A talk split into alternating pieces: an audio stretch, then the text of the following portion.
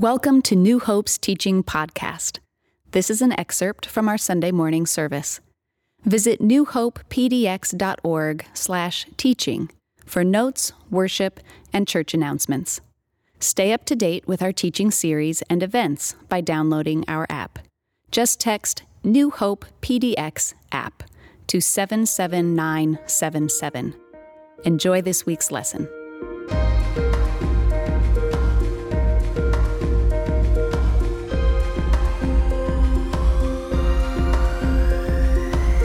Have you ever thought about what you eat and why you eat it? In my late 20s, I started to pack on some extra pounds. And for the very first time in my life, I started to think about what I was eating and why I was eating it.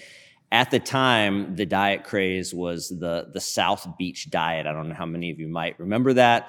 And I went and I bought the book and I read it through and I applied the principles and I lost about 15 pounds. I was delighted, and then I slowly began to put the pounds back on. And then the next craze was the Slim Fast diet, which was basically you don't eat solid food, you eat shakes. And I was really grumpy and lost some weight and then put it back on. And that's kind of been a little bit of my journey. When I was diagnosed with heart disease a few years, I knew I needed to get serious about my diet. So I began to research, and oh my goodness, there's so many passionate opinions about what we should be eating and why we should be eating it. There is the whole family of what I call the low-carb diets, the Atkins and the South Beach and the keto diet and all those kind of diets. And then there's the paleo diet. Some of you may have tried that, and that's also called the caveman or cavewoman diet. You eat like someone a long time ago. And then there's a lot of people have tried the Whole30 diet, and some people are doing intermittent fasting, which means you go for 20 hours and don't eat. And I've tried that, and I get really grumpy. And when I met with my heart doctor and the nutritionist at Kaiser, they recommended the Mediterranean diet, and that's what I typically do for my heart, and that means that I eat like somebody from Greece. People feel passionate about what they eat. I think that's confronted me as I've tried to recently buy eggs. I don't know if you have the same complexity and decision when you're trying to buy eggs nowadays, but I've stood in front of the egg rack, and there's so many choices.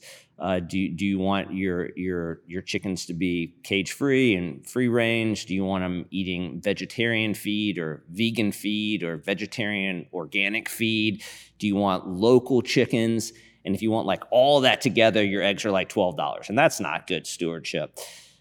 It just shows that we care deeply about what we eat and why we're eating it. I would simplify it to this point: what we eat matters. I think we know that intuitively, we know that practically. Jesus knew that as well.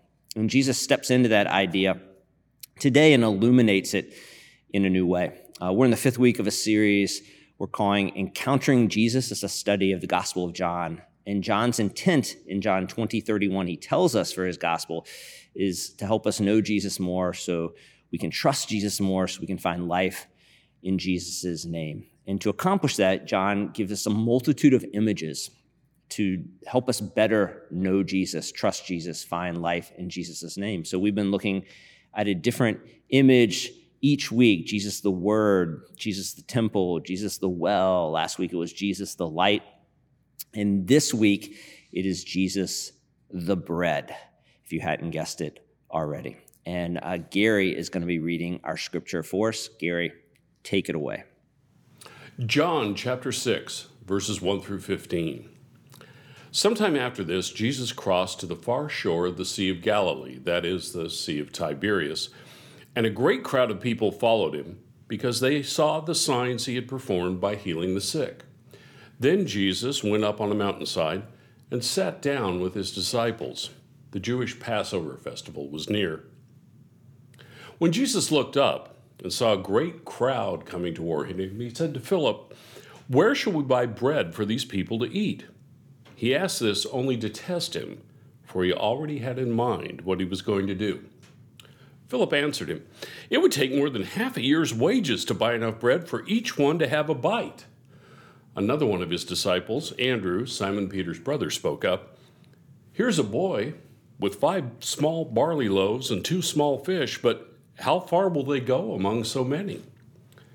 Jesus said, have the people sit down. Plenty of grass in that place, and they sat down. About 5,000 men were there. Jesus then took the loaves, gave thanks, and distributed to those who were seated as much as they wanted. He did the same with the fish. And when they had all had enough to eat, he said to his disciples, gather the pieces that are left over. Let nothing be wasted.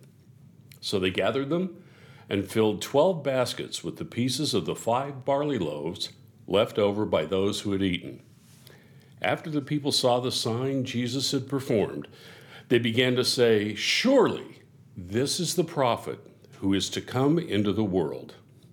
Jesus, knowing that they intended to come and make him king by force, withdrew again to a mountain by himself. This is the word of the Lord. So this idea or image that we're gathering around to explore today, Jesus the bread, it runs throughout all of John 6. Gary read essentially the first scene from John 6, which is the foundation and an important scene to establish this image of Jesus the bread. And we'll follow it throughout John 6, and I'll read some more bits of John 6 as we go. But let's explore briefly this opening scene from John 6 that Gary read for us. It's an important scene. We know that because it's in all 4 of the Gospels. John sets the stage for us. He tells us we're on the far side of the Sea of Galilee, probably in one of the little fishing villages that were there. Jesus and his disciples were regularly around that area. It was kind of their home base. And Jesus has a great crowd around him. John tells us this is still early on in his ministry. I call it the rock star stage of Jesus' ministry. He's teaching with power, and his teaching is provocative, and he's healing people, and word is beginning to spread, and this great crowd has gathered. Probably local folks, fishermen and farmers and peasants, folks that didn't have a lot of material things. And they're excited to be there, and the crowd's building, and there's frenzy, and there's energy. It is kind of a rock star environment. But in this passage today and throughout John 6, we'll see Jesus is going to thin the herd remarkably. John also tells us that the Passover festival was near, and that's going to be an important detail in this passage to frame it out. Again, the Passover festival, we've talked about it previously in this series. It was one of the 3 pilgrim festivals that you were supposed to go to Jerusalem to celebrate. It was kind of the high watermark of the Jewish calendar, celebrating Israel's salvation from under slavery in Egypt, being set free from that. And each year they get together and they sacrifice and they have a meal and they retell the story. Jesus is going to reframe Passover and recreate the story essentially around himself. But that detail is important to set the emotional tenor of the scene. There's excitement, there's energy. A lot of people are packing and getting ready to go to Jerusalem, preparing to have meals and see family they haven't seen in a long time, and to step into this incredible story of salvation for God's people. It would be somewhat like maybe your home is a couple weeks before Christmas. There's that energy in the air. So Jesus begins to teach, and he's going to teach metaphorically, as he often does in John's gospel. He turns to Philip, one of his disciples, and he looks out at the crowd. He looks back at Philip, and he just asks Philip a simple question.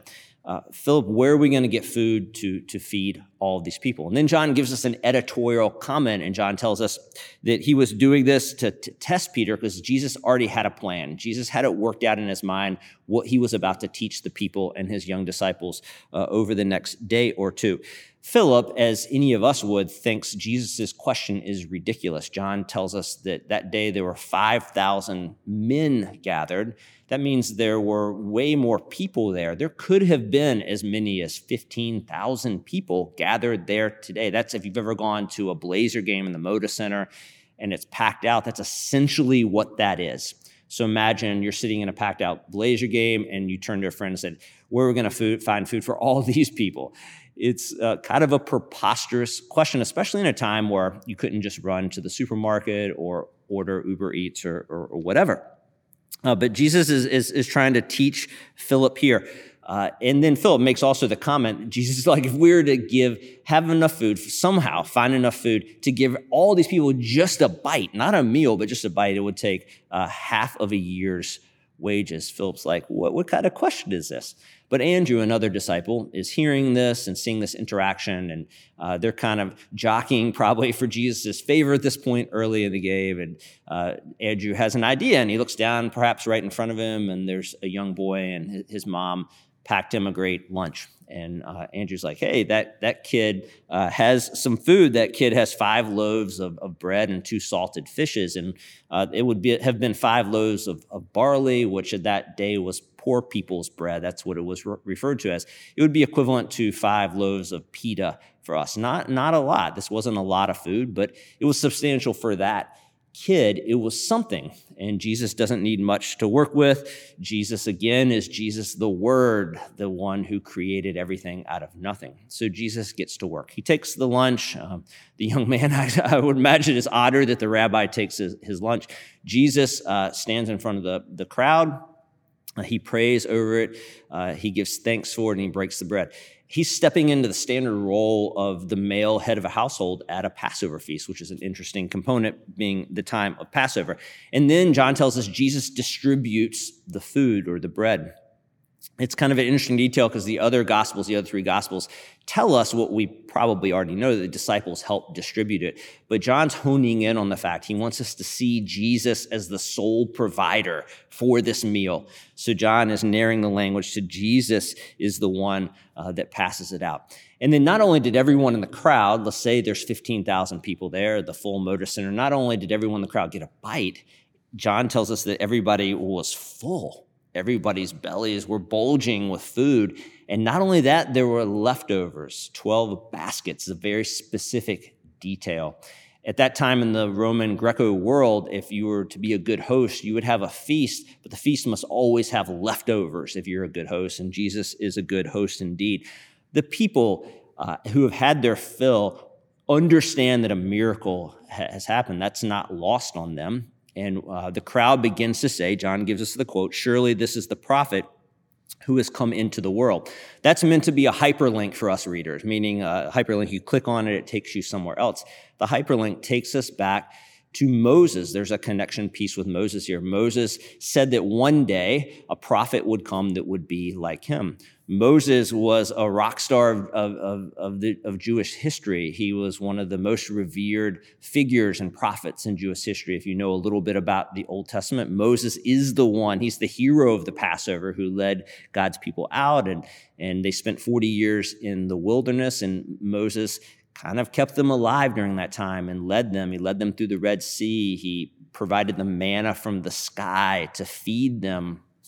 And so Moses is revered. And Moses said, one day a prophet like me will arrive. So God's people around this time, around Jesus' time, are looking for this Messiah, this figure to come. And many of them were looking for someone like Moses, a political liberator that would remove them from the oppression of the Roman Empire, and someone who would care for their tangible needs. So here comes Jesus, and Jesus is stepping into the shoes of Moses in a very intentional way. Jesus knows exactly what he's doing to elicit this type of response from the people. And so Jesus then says he knows that the people, Jesus is kind of seeing what's happening. He knew at that point that they were going to try and come and seize him by force and make him king. The language is one of power dynamics and violence. And so John tells us literally Jesus ran for the hills. He wasn't ready yet. It wasn't his time yet. And that wasn't the type of kingdom he was coming. That he was going to bring. He was going to be a different type of king that didn't work with the power dynamics. Jesus would flip everything on his head, and Jesus didn't bring his kingdom come through violence, but through sacrificial death. He literally ran away from the people's misguided political ambitions. So then we kind of enter the next scene. We're told that the disciples must have meandered off Jesus and kind of escaped the crowd, and they go to the shore of Galilee. A lot of them are fishermen. This is their home territory. There's boats there, and he sends the disciples out on their way across the Sea of Galilee. and he goes another way. I'm not sure what he tells them, but he goes another way. And then there's a storm, and that's a frequent occurrence on the Sea of Galilee because of where it's at and the hills around it and the winds. And there's a storm, and they're frightened. Jesus walks on the water towards them, and they see him coming. He enters the boat, and then boom, they're on the shore, and they land in Capernaum. Cool trick. Now, as we're reading John 6, we could see this as like, where does this story fit in? How does this fit in with this imagery of Jesus, the bread? We could kind of throw away the story and say, why is that in there? It's weird, but it's very intentionally placed there. If you think back to the connection of Moses' two big miracles, if you will, or delivering the people through watery death through the Red Sea. That's essentially what happened here on the Sea of Galilee, and then feeding people with manna. So Jesus is stepping into kind of both of those miracles. If you're a reader and you know your Old Testament history, you're like, I see what's going on. Jesus is fully connecting himself with this expectation of being the new Moses or the next Moses. So a map will come up and kind of show what's going on here. The people, Jesus disappears. They're still clamoring to make him king and amazed by his miracles and his healing. They try to find him, like, where did he go? Where did he disappear to? So some of them go by boat, some of them go around the shore, and there'll be a map coming up. We think that Jesus did the feeding somewhere kind of, if you're looking at the map, on the right side of the map, over in that direction. I think it should be indicated. And then they kind of went across the upper part of the Sea of Galilee to the city of Capernaum, which as best we know was Jesus's headquarters for his ministry operation. So the crowd finds him, and at this point it's probably a mixed crowd, people from Capernaum that weren't at the feeding, and then those who were at the feeding who either hiked or made their way by boat. They find him, and Jesus is in the synagogue teaching, and he knows all this. He's been setting all of this up to come to this point of fully stepping into this image of Jesus, the bread. So they're coming, and essentially Jesus kind of calls about it like, oh, you're looking for more free food. You're looking for a free lunch. And he tells them, he challenges them not to work for food that spoils, but for food that endures to eternal life. And then they ask a logical question. Well, what do we do to work for that? And Jesus simply responds, believe in me. Here's our first indication that something new is happening. Something unexpected is happening. Believe in me, which is an odd answer from their perspective. Then they demand a sign from Jesus. It was believed that there was a storehouse, a treasury in heaven that kept the manna, and that Moses essentially unlocked that storehouse, and manna would fall, if you know that story, from the 40 years and feed God's people. That was kind of the Jewish idea. So the people want to know how Jesus, does Jesus have the same key to the storehouse from heaven? Is that what happened in the miracle? Some of them experience it firsthand. Some of them are hearing about it in real time. It's an ironic request for a sign, since Jesus essentially just fed the entire Moda Center with a kid's lunch. But nonetheless, Jesus is patient. And Jesus reminds them, back to the Old Testament story with Moses, it wasn't Moses who provided the manna from heaven, but it was God himself. And then the people have another logical response. They say, sir, give us some of that bread from heaven, is their phrase. This is similar to how the woman at the well a couple weeks ago, when we talked about Jesus the well, how she responded to Jesus when he positioned himself as the well or the living water. She said, sir, can you give me some of that water? So it's an earnest request on their behalf. Then things start to get tense. Jesus ups the ante, if you will, and makes this game-changing statement. He says, I am the bread of life. Whoever comes to me will never go hungry, and whoever believes in me will never be thirsty. But as I told you, you have seen me, and still you do not believe. John then tells us the people grumble at this, which is yet another connection point to the Israelites in the desert, who often grumbled even though God was giving them all this provision. They grumble because I think they begin to start to understand something new was going on. Jesus wasn't just offering them bread from heaven like Moses did. Jesus was doing that, but Jesus was also claiming to be the bread from heaven. Huge distinction. Moses, the hero of the Passover, is being superseded by Jesus, who is claiming himself to be the bread. It's a pretty radical statement. In fact, You could say one of the most radical things Jesus ever said was about a loaf of bread and calling himself the bread from heaven. The people, again, I think being compassionate towards them would respond like many of us would. A lot of these folks grew up with Jesus. It's a relatively small town, and it's likely his parents and his siblings lived there, and they watched this kid grow up. And they literally say in this discourse, "Isn't this Jesus, the son of Joseph?" Imagine you grew up in a small town, and some kid that was maybe quiet and a nice kid from middle school, high school, suddenly claims to be the source of all life. It would be disorienting. It would be hard to believe, to be gracious to the people there. Jesus stays on point. He doesn't evade. He actually presses in even further, and he repeats the statement. He says this, "I'm the bread of life. Your ancestors ate the manna in the wilderness, yet they died. But here's the bread which comes down from heaven, which anyone may eat and not die. I am the living bread that came down from heaven. Whoever eats this bread will live forever. This bread is my flesh, which I will give for the life of the world." Say what? You thought it was awkward before. Now it's getting really tense. This is the first of 7 I am statements, statements Jesus makes about himself that begin with I am. And in every instance, Jesus is taking a well-known metaphor or theme or idea from Israel's history and reinterpreting it around himself. The people once again ask a very logical question. This kid they grew up with from Galilee, they ask, how can we eat this man's flesh?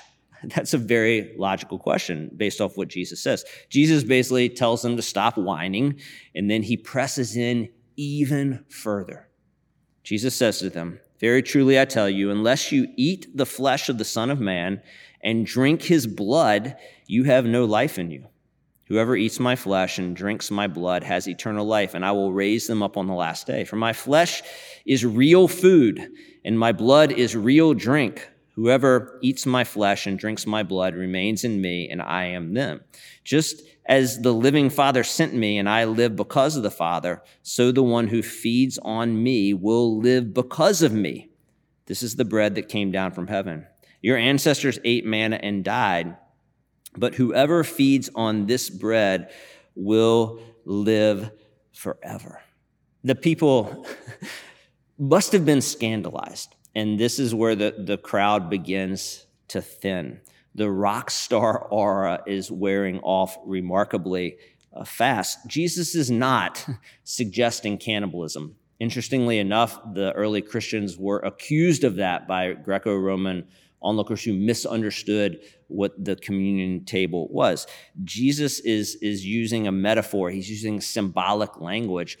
But a radical language is needed for a radical claim. And make no mistake, while Jesus is not suggesting cannibalism in any way, shape, or form, he's making a very radical claim. Jesus is not only offering bread from heaven, he is claiming to be bread from heaven. He's not just trying to reenact what Moses did. He's clearly attempting to supersede what Moses did. Jesus is offering himself as the bread from heaven. In 2004, I watched a documentary, maybe you remember it, called Supersize Me. It was nominated for an Academy Award. This filmmaker, Morgan Spurlock, at the time he was 32 and in above average health. He was concerned about the obesity epidemic in America, and he wanted to make a documentary kind of about that. So he decided to eat at McDonald's for 30 days, breakfast, lunch, and dinner. And for 30 days, he could eat nowhere else. So he lays out at the beginning of the documentary kind of this goal. And he had a physical at the beginning, and all the metrics were taken. Then he was going to compare and see where he landed at the end. Now, I think he had to eat everything off the McDonald's menu at some point over the 30 days. During that month, he gained 24 pounds. He gained 13% body fat, and his cholesterol skyrocketed to 230. On day 21, he started to actually have heart palpitations and had to be rushed in to see. And the doctors told him he should pull out at day 21. That he was that this documentary was having disastrous effects on his health, and he, as I guess a dedicated filmmaker, stayed with it. It took him over a year to work off all the weight that he had gained and get himself back to the metrics that he was in before he filmed the documentary. Now, no shame on you if you like McDonald's. I rocked McDonald's from like late teens through much of my 20s. So no judgment, occasional meal at McDonald's is good. But I don't think any of you, even fans of McDonald's, would say that it would be good to eat at McDonald's every day for a month, breakfast, lunch, and dinner. That could actually probably kill you. We're not meant to be sustained on a diet like that. It's not good for us. Back to our opening point, what we eat matters. That's true physically, and it's also true spiritually. The people in the story, they were longing to just get the same thing the people in the desert got a long time ago. And those people were sustained for 40 years from this bread from heaven, but they died. It didn't sustain them. They eventually died. The people that Jesus had fed the previous day that showed up in Capernaum, they were hungry again, even though Jesus miraculously fed them. It didn't sustain them. And they just wanted more of that. I would say, like us, they were far too easily pleased. Jesus didn't want to just offer them a temporal fix. Jesus wanted to give them the ultimate fix. Jesus wanted to turn them to the thing that would actually end their spiritual hunger and not keep them just coming back for more. I think just like these people, if we can step into this and begin to apply this story for ourselves, we are far too easily pleased. We often go for the spiritual equivalent of the McDonald's diet. We want something that's quick and convenient and not too costly. And it ends up just not leaving us well and leaving us hungry yet again. We try cheap substitutes to replace the only one who can ultimately sustain us, Jesus. And some of these cheap substitutes would be things like human relationships or our image or our appearance or success or wealth or possessions, accomplishment, pleasure, escape. None of these things in and of themselves are bad, but when we look to them to ultimately sustain us, they're bad. Just like a Big Mac is not inherently bad, but if you look to a Big Mac as your only way to sustain you, it will fail you every time. It will leave us hungry. Jesus, the bread, that's the image we're meant to rally around. The idea of bread in the first century context is meant to suggest sustenance. It was the main staple of their diet. It's how they stayed alive. That's the idea here. John wants us to know that Jesus is the only one who sustains us. Jesus is the only one that will not leave us hungry. Jesus is the only one in a spiritual sense that can give us life. It's interesting in the Greek, Jesus declares in verse 55, if you want to look back at that he offers real food. That's a whole nother food movement that's out there, the real food movement, like only eat what you grow in your garden and what you kill with your own hands, and it's that kind of deal. Jesus offers the first real food movement, if you will. Remember John's goal in his gospel, that we would know Jesus more, that we would trust Jesus more, that we would find life in his name. John is once again positioning Jesus through this image of the bread as the giver of life. Let me just challenge you, and I'm challenging myself with this question as well. What is it that you and I look to for sustenance? What is it that you and I look to give us life? That's the question that John's putting before us that we can't evade as we're stepping into this passage. At the end of chapter 6, we're told that many of Jesus' disciples were perplexed by his teaching, including his core disciples. They declared it hard to accept. I don't blame them. And John tells us, from this time, many of his disciples turned back and no longer followed him. It's a sobering scene. It's kind of rock star status. All these people around the very person who is the source of life, suddenly many of them, if not most of them, going their own way, choosing to stay with the cheap substitutes instead of abandoning everything they'd always looked to sustain them and looking to Jesus alone, which is a costly endeavor. It was too much for most of them, and they walked away. We see the same thing happening in our day. Statistics tell us that 1 in 4 Americans now claim to have no religious affiliation. Many of those are ex-Christians. During COVID over this last year, surveys tell us 1 in 3 people have stopped engaging with church altogether. The 3 people being like 1 in 3 people who were engaged previously. G.K. Chesterton once wrote, "The way of Jesus has not been tried and found wanting. It has been found difficult and left untried." We get from John 6 that following Jesus, going all in on Jesus, abandoning our old way of living and our old cheap substitutes to sustain us and going all in, it's a costly endeavor. And Jesus wanted the crowd to know that day. Many walk away when confronted with that, and I think we see that in this day and age. But I think there's something else going on too. And I want to be careful not to read into too many people's stories that I don't know their full story. But being in American church for a long time now, I think seeing it as being too difficult is one reason people walk away, but I think there is another reason on the flip side of that. I think many people are walking away because they are rejecting this kind of cheap Christianity, this fake substitute Christianity that many churches have started to offer. They're rejecting, if you will, the McDonald's diet version of Christianity. I don't think they're rejecting the real thing. I don't think that they've ever been confronted with the real thing. It would be like saying, you don't like Mexican food because you don't like Taco Bell. I would just respond, you've never really had Mexican food. That's just my hunch, but I think that I am correct. And I'm not in the business of talking about what's going on in other churches. I don't have any specific churches in mind. It's just my experience of hearing people's stories. I hope that you, as New Hope, will keep us accountable to that. That's certainly not what we ever want to do. We want to continually offer Jesus as the source of sustenance, as the bread of life. We want Jesus to be the appetizer, the side salad, the main course, the dessert, always. And if you ever sense that we're removing ourselves from that pursuit, please call us on that. I'm encouraged, though, in the scene in John 6 that not everyone walked away. It continues, and Jesus turns to his disciples, who are maybe some of the only ones still left after his teaching. He says, "You do not want to leave too, do you?" Jesus asked the 12.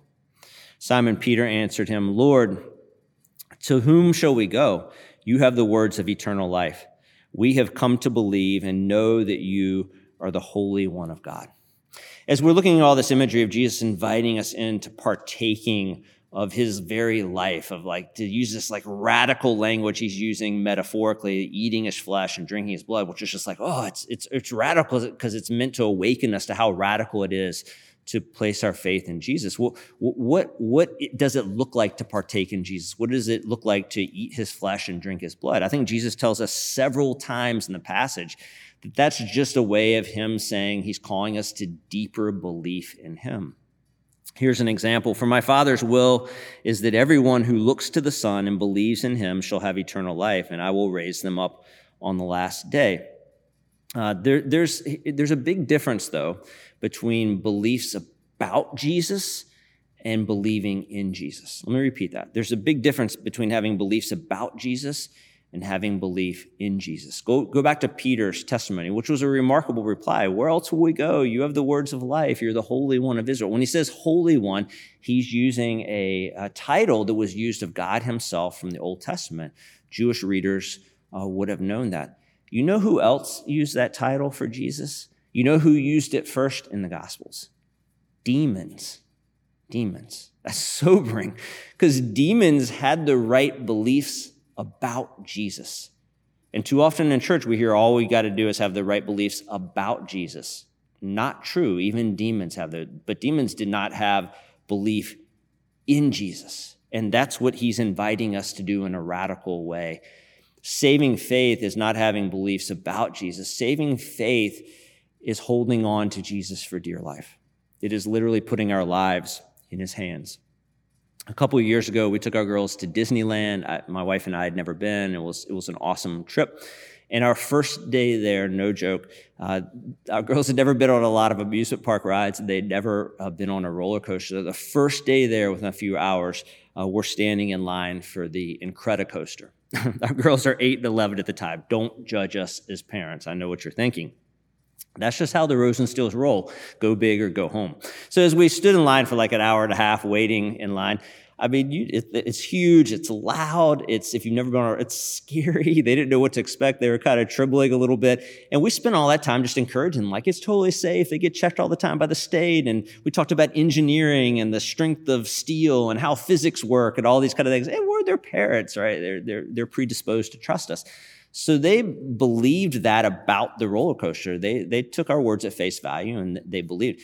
But they didn't believe in the roller coaster until they were strapped in. They really didn't believe in the roller coaster until they were strapped in, going down that first epic drop, screaming their heads off, holding on for dear life. And that's what Jesus is calling us to do. What about you? Do you just believe things about Jesus? Or do you connect with the crowd that day, which maybe... Yeah, all your experience with Christianity has been kind of coming for the free lunch, and it's been fast and easy and convenient, and that's no shame or blame. That's a lot of church in America. That's not what is going on in this passage, and that's not what following Jesus is supposed to look like. We're supposed to go all in. We're not supposed to waste our lives seeking out cheap substitutes that leave us hungry, that leave us coming back for more. Jesus is offering us himself as the only one who can sustain. He's offering us himself as the only one who can give us true life. What we eat matters. Let me pray for us. God, thank you for this image of Jesus, the bread. And God, right now, I know there's people watching this that I hope by your Spirit they're challenged by the words of the passage, maybe something that I said today, hopefully that was led by your Spirit. And I think this passage is a call for all of us, a wake-up call of what it really looks like to not have beliefs about Jesus, but to put our faith fully in Jesus, to hold on to Jesus for dear life, to put our lives in his hands. And there's some listening right now, God, as I pray, that are feeling moved by your Spirit for the first time, to do that, to stop playing around, to stop spending their life trying to find sustenance in life and things that always leave them hungry. And there's ones listening today that want to be done with that. They're exhausted by that. And they want to come to you for true life. They want to come to you for sustenance. You're the only one that can offer that.